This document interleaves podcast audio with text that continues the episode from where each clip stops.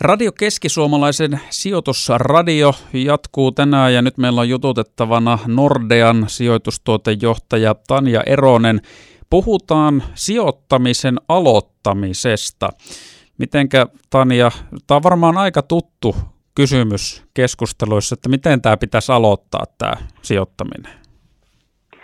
Joo, se on ihan totta. Moni miettii aika pitkään sitä, että pitäisi ehkä aloittaa ja mä oon huomannut sen, että se ensimmäisen sijoituksen tekeminen niin tuntuu aika vaikealta. Että tuntuu helpommalta vaikka ostaa sadan euron uusi talvitakki, kun laittaa ne ensimmäiset 100 euroa sijoituksiin.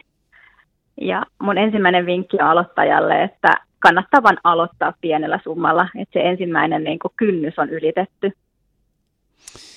Mistä sitä sitten yleensä lähdetään liikkeelle, jos tavallaan niin kuin nimenomaan lähtötaso on tässä tapauksessa nolla, että ei ole koskaan aiemmin sijoittanut?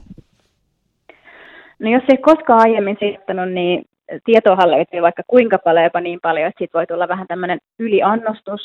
Mutta ehkä helpompia tapoja on tavata vaikka sijoitusneuvoja, tai sitten jos haluaa tehdä kännykällä tietokoneella asiat, niin meillä on esimerkiksi Nordea Verkkopankissa tämmöinen Noora-palvelu, joka sitten kartoittaa, että millaista riskiä sietää ja kuinka pitkä sijoitushorisontti ja sen mukaan sitten suosittelee, miten ja millä tuotteella pääsisi alkuun.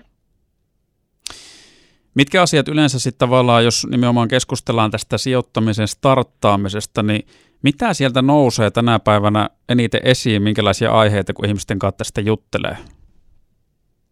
No varmaan se on se vaikeus aloittaa on yksi asia ja sitten se, että haluaisi oppia lisää, mutta vähän miettiä, että mistä löytyisi parhaiten sitä tietoa. Et ne on ehkä semmoisia asioita ja sitten monet miettii, että siirtyisinko mä suoraan osakesijoittajaksi vai aloittaisinko rahastoilla. Että on tyyppisiä asioita pohdiskellaan. Onko tähän sitten jotain semmoisia yleispäteviä vastauksia, että mistä kannattaa lähteä, että onko se nimenomaan osakkeet vai rahastot vai jotain aivan muuta? Joo, no ihan ensimmäinen on se, että katsoo, että on vähän semmoista turvapuskuria tilille. Että sanotaan, että esimerkiksi kahden kuukauden palkka on hyvä pitää tilillä sitä varten, jos jääkaappi hajoaa tai tulee muita yllätyksiä, että lähteä sijoituksiin myymään sitten sen jälkeen, niin mun suositus on kyllä, että aloittelijan kannattaa aloittaa rahastoilla. Että ne on se yksinkertaisempi ja valmiiksi hajautettu ja sieltä on vähemmän riskejä. Ja sitten jos se tuntuu mukavalta ja siihen tottuu ja alkaa ymmärtää, miten ne käyttäytyy, niin sitten sen jälkeen voi kyllä sit siirtyä osake osakesijoittajaksi, mutta rahastoilla on sitten helpompi aloittaa. Noita rahastoita, niitähän on myöskin joka lähtöön ja monenmoisia, niin onko niissä sitten jotain semmoisia aloittelijalle suositeltavia? No esimerkiksi se Noora, niin se tarjoaa tämmöisiä niin kuin valmiiksi tehtyjä rahastoja eri riskitasoille.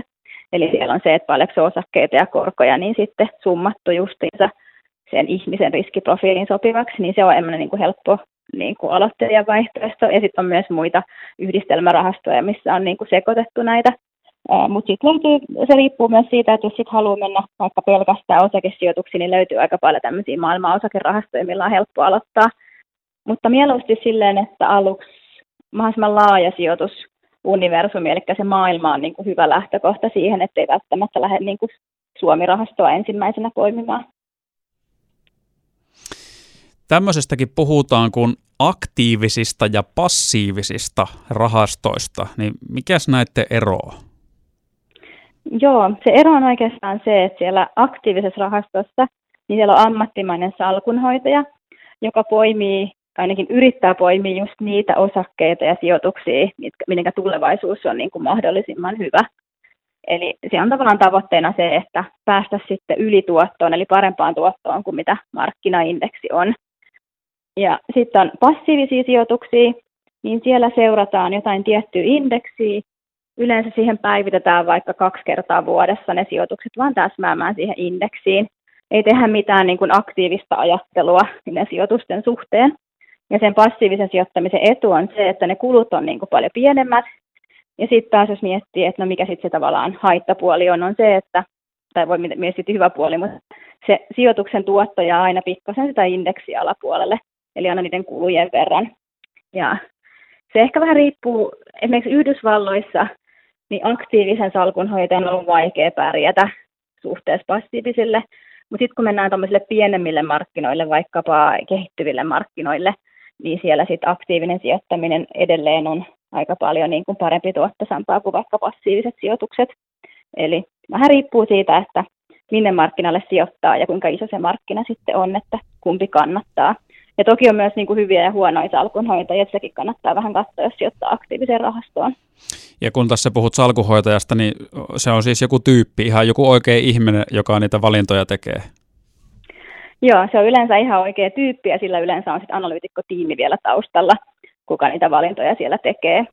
Et erityisesti vastuullisessa sijoittamisessa niin tämä tiimi on tosi tärkeä osa, koska sitä vastuullisuutta pitää sitten analysoida ja arvioida, että onko se riittävän hyvällä tasolla just mitä me halutaan, että, että meidän rahastoissa on. Tuossa kun sanoit siitä, että noissa salkuhoitajissakin on eroa, niin millä meriteillä sitten tämmöisiä salkkuja päästään hoitamaan ja, ja miksi tavallaan niissä on sitten eroja? No ihan hyvä kysymys. Yleensä ollaan ensin analyytikkona aika pitkään siinä salkunhoitajatiimissä ja parhaat analyytikot pääsee sitten hoitamaan omia salkkujaan. Ja niitä eroja tulee siitä, että kuinka hyvin onnistuu näkemään, että mitkä on ne trendit, mitkä valtaa nyt niin kuin maailmaa. Esimerkiksi ne salkunhoitajat, jotka näki niin kuin digitalisaation aika isona trendinä ennen koronaa, niin on hyötynyt siitä näkemyksestä tosi paljon, koska korona on vauhdittanut sitä trendiä tosi voimakkaasti. Niin tämmöiset tavallaan tekee eroja sitten salkunhoitajien välillä.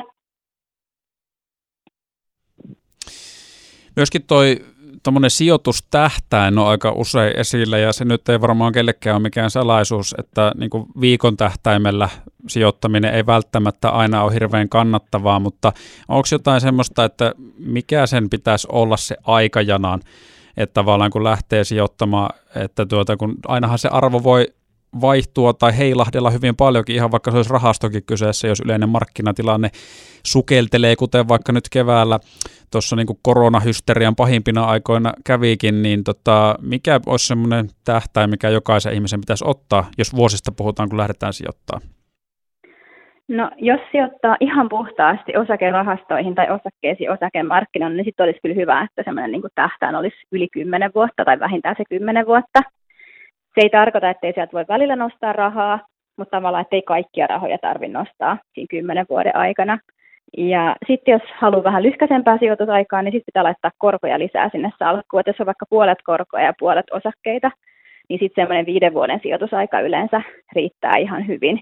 Eli ne korottua sinne vähän semmoista niin kuin rauhallisuutta ja turvallisuutta sinne salkkuun. Toki niiden tuotto ei ole sit niin korkea kuin osakemarkkinoiden tuotto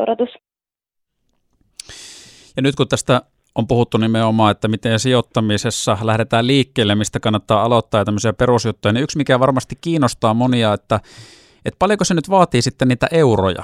Et kun sä sanoit tuossa, että parin kuukauden palkka tavallaan tämmöisenä puskurina olisi hyvä pystyä pitää tilille, niin jos mietitään tämmöistä kuukausittaista euromäärää, niin millä voi lähteä liikkeelle?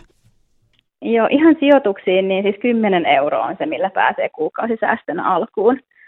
Eli tavallaan, niin kuin, okei, siihen tilille on hyvä kerryttää se parin kuukauden palkka niitä niin kuin äkillisiä menoja varten, mutta sitten sen jälkeen, että paljonko sitten normaalipalkasta ja yli, niin sen voi laittaa kuukausisäästöön. Harvoin se 10 euroa tulee sitten haasteeksi. Sitten jos ei joka, euro, joka kuukausilta 10 euroa, niin se voi laittaa vaikka neljännes vuosittain sen 10 euroa. Eli hyvin pienelläkin pystyy tämän homman aloittaa? Hyvin pienellä pystyy aloittamaan kyllä.